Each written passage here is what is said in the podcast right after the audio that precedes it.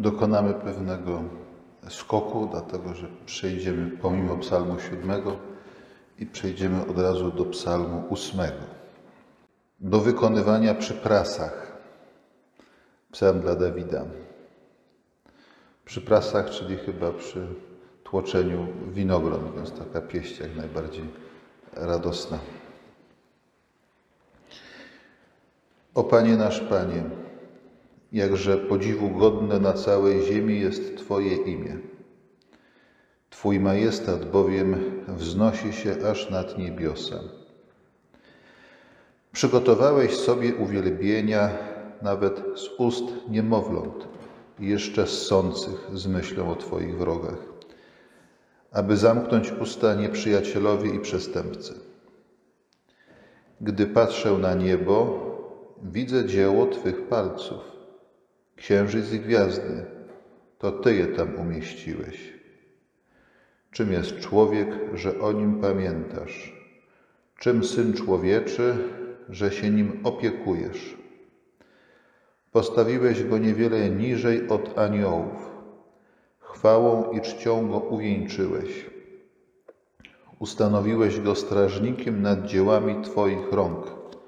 Wszystko położyłeś pod jego stopy. Owce i wszelkie bydło, i jeszcze te różnorodne dzikie zwierzęta, ptactwo w przestworzach, ryby w morzu i cokolwiek przemierza morskie ścieżki. O Panie nasz Panie, jakże godne podziwu na całej ziemi jest Twoje imię.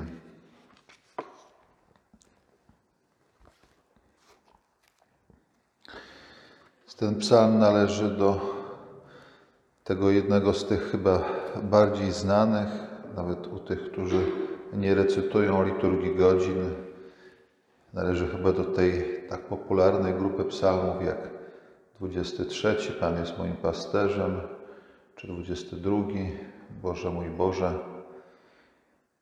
Więc jest na pewno w takiej ścisłej czołówce, jeśli chodzi o psalmy popularne. Natomiast jeśli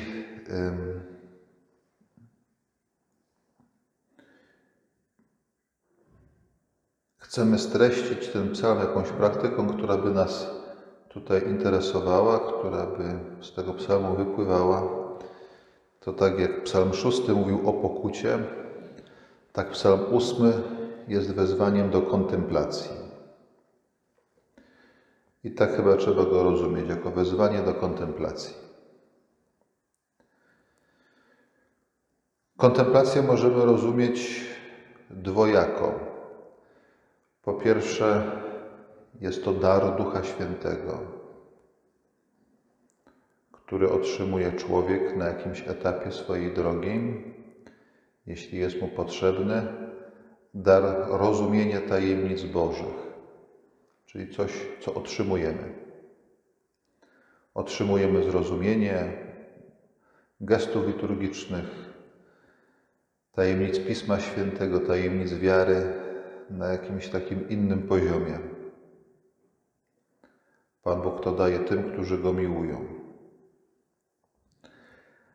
Ale kontemplacja ma również, może mieć również drugie znaczenie i może ona oznaczać pewien styl życia, pewne podejście do otaczającej nas rzeczywistości. I o ile pierwsze daje całkowicie Duch Święty, jest to jakby takie wprowadzenie nas coraz głębsze w to poznanie Boga, jaki On jest. O tyle w tym drugim sensie, czyli ta kontemplacja jako styl życia, jak za chwilę zobaczymy, ona może być pewnym również owocem naszego wysiłku. Wiadomo, że Duch Święty i tutaj musi zacząć działać, musi przyjść ze swoją mocą, żeby to rozkwitło, ale pewne pierwsze kroki możemy podjąć już sami. Tak jak nas ten psalm dokładnie poucza. Chodzi mianowicie o pewną wrażliwość, którą możemy w sobie mieć na Bożą obecność, pewną umiejętność patrzenia na otaczającą nas rzeczywistość. To przez to będziemy rozumieli kontemplację. Więc na samym początku to jest fundament całego psalmu. Ono się, on się pojawia pierwszych i ostatnich wierszach. To jest tajemnica imienia. Na samym początku mamy tajemnicę imienia. Psalmista mówi: O Panie nasz Panie, jak godne podziwu na całej ziemi jest Twoje imię. Tak w ogóle psalm się zaczyna. I wiersz ostatni mówi: O Panie nasz Boże, jak podziwu godny na całej ziemi jest Twoje imię. Więc jakby początkiem tego jest podziw, podziwianie, skupienie się na tajemnicy Bożego imienia. I tutaj mamy dwa najpierw fundamentalne teksty biblijne, czyli trzeci rozdział Księgi Wyjścia, opis objawienia imienia Boga na górze Synaj Mojżeszowi i drugi rozdział listu do Filipian, kiedy Paweł śpiewa, że na imię Jezusa ma zginać się każde kolano istot niebieskich, ziemskich i podziemnych. Jest to sobie te dwa pierwsze teksty fundamentalne o tajemnicy Bożego imienia i wypływająca z nich praktyka modlitwy Jezusowej.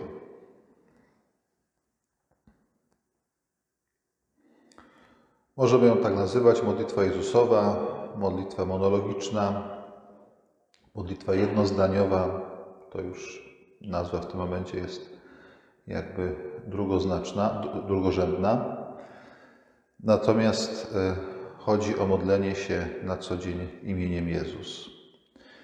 Jak pamiętamy, pierwszy autor, który opisał modlitwę jednym zdaniem, czyli polegającą na powtarzaniu nieustannie jednego zdania, to jest Jan Kasjan, czyli mistrz świętego Benedykta.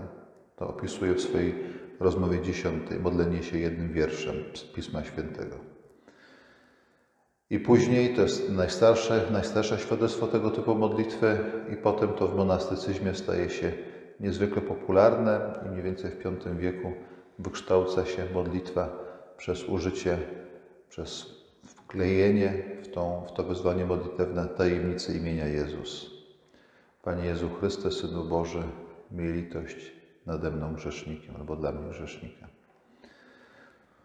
Powtarzane setki, dziesiątki, tysięcy razy.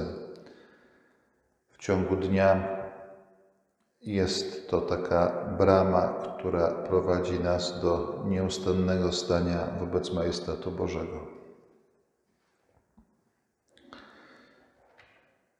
Ojcowie mówią, że taki pewien paradoks, że zakład mamy, możemy tego doświadczyć, że tak jak deszcz pada na ziemię, nawilża ją, tak samo imię Jezus, jeśli często jest przyzywane, sprawia, że gleba naszego serca staje się miękka. Czyli serce serca kamiennego staje się sercem jak ogród zielonym, wydającym różnego rodzaju owoce.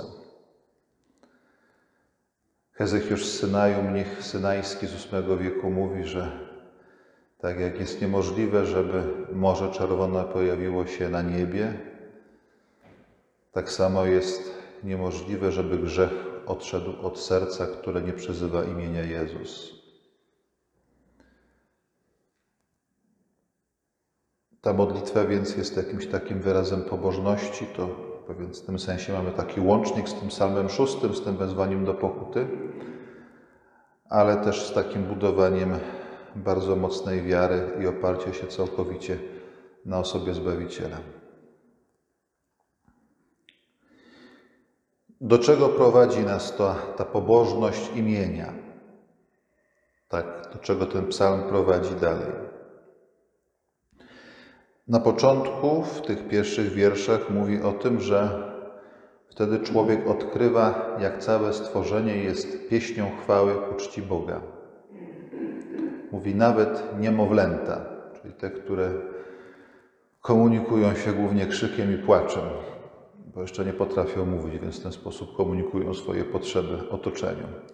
Ale nawet niemowlęta, sące, sące piersi, nawet one śpiewają hymn ku czci Boga. Psalmista teraz to widzi. Czyli ta pobożność względem imienia, przyzywanie imienia pokazuje nam stworzenie, które całkowicie skoncentrowane jest na Stwórcy.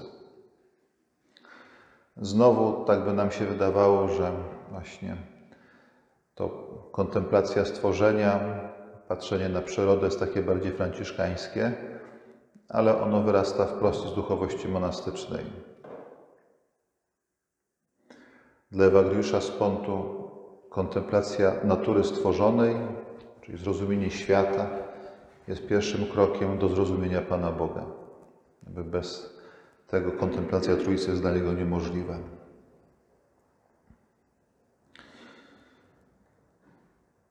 Dlatego, że psalmista potem patrzy na niebo, czyli najpierw na niemowlęta, potem patrzy na niebo. Chyba patrzy na nie dość długo, bo nagle zaczyna widzieć na nim gwiazdy, czyli to wpatrywanie się w niebo trwa przynajmniej do zmierzchu. Tutaj siostry mają na przykład ten luksus, którego w Tyńcu nie ma, bo u Was nic nie gasi nieba. Macie rzeczywiście gwiazdy widoczne, bardzo pięknie i bardzo na bogato. U nas w Krakowie, no cóż, Kraków gasi wszystko, trzeba jechać nie wiadomo gdzie, żeby zobaczyć gwiazdy. Więc jak się wyjdzie tutaj wieczorem, nawet kawałek tylko za klasztor, jak już nie ma lamp, to pięknie widać rozgwieżdżone niebo. I ten psalm można jakoś odczuć na własnej skórze. Więc zobaczywszy, że to stworzenie jest całkowicie skoncentrowane na Bogu, wszystko, to dosłownie wszystko, psalmista zaczyna się dziwić o roli człowieka, czyli roli jego samego na tym świecie. W pewnym sensie to jest druga strona psalmu szóstego. Nie? Psalm szósty skupiał się na naszej słabości, a teraz psalm ósmy patrzy, jaki, jaki Bóg ma do nas stosunek. Że uczyniłeś nas niewiele mniejszym od aniołów.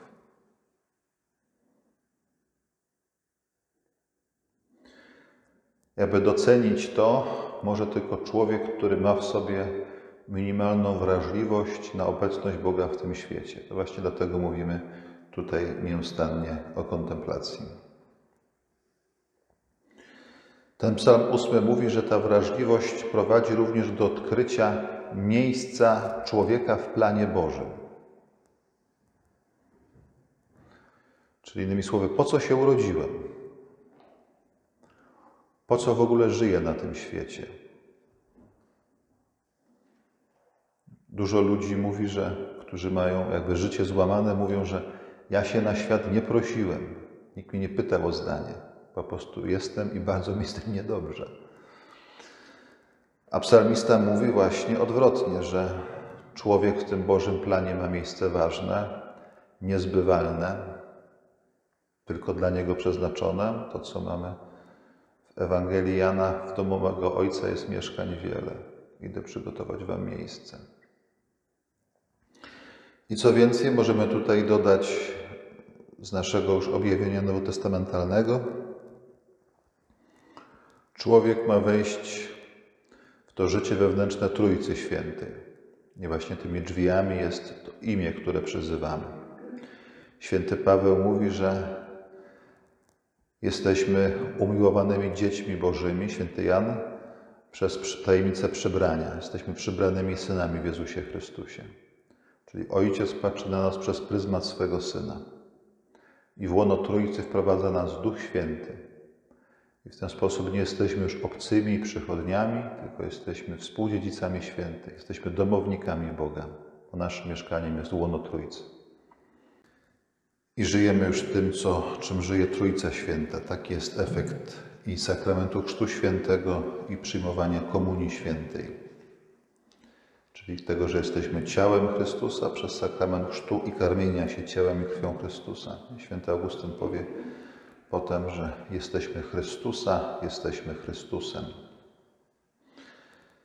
I jakoś to właśnie przeczuwa ten psalmista, ten autor psalmu ósmego w tym swoim wzlocie kontemplacji. Myślę więc, że warto Pana Boga prosić o ten dar, ale też samemu trzeba się starać o taką wrażliwość, która pomoże nam dostrzec obecność Boga w świecie i nasze miejsce w świecie. Właśnie przez tajemnicę imienia. Tym bardziej, że potem właśnie psalmista do tego imienia wraca znowu. Więc jest to dla niego jakaś taka tajemnica centralna. I tymi drzwiami, które nas mogą do tego prowadzić, może być modlitwa Jezusowa, którą się modlimy droga do modlitwy bezustannej i też jak najbardziej pozostająca w naszym charyzmacie benedyktyńskim. To jest też jeden ze skarbów, które mamy jakby w tym sejfie naszej duchowości. Więc Pana Boga o tę wrażliwość kontemplacyjną prośmy, sami też w niej się ćwiczmy w takim mądrym patrzeniu na stworzenie, które jest pełne Boga. Jest taki wiersz, który nawiązuje do trzeciego rozdziału, taki angielski, który mówi tak, że każdy krzak płonie Bogiem, ale tylko ci, co mają wiarę, zdejmują sandały, bo reszta siada i zjada jagody. Czyli wszystko na tym świecie jest pełne Boga, ale żeby zobaczyć, żeby coś się stało z krzakiem płonącym, tak jak dla Mojżesza, to trzeba mieć wiarę, bo jak się jej nie będzie miało, to co dla kogoś będzie miejscem spotkania z Panem Bogiem, dla kogoś innego będzie zwykłym krzakiem, który można wyciąć czy ogołocić z owoców. Więc prośmy Pana Boga o taką wrażliwość na tę Jego obecność pomiędzy nami.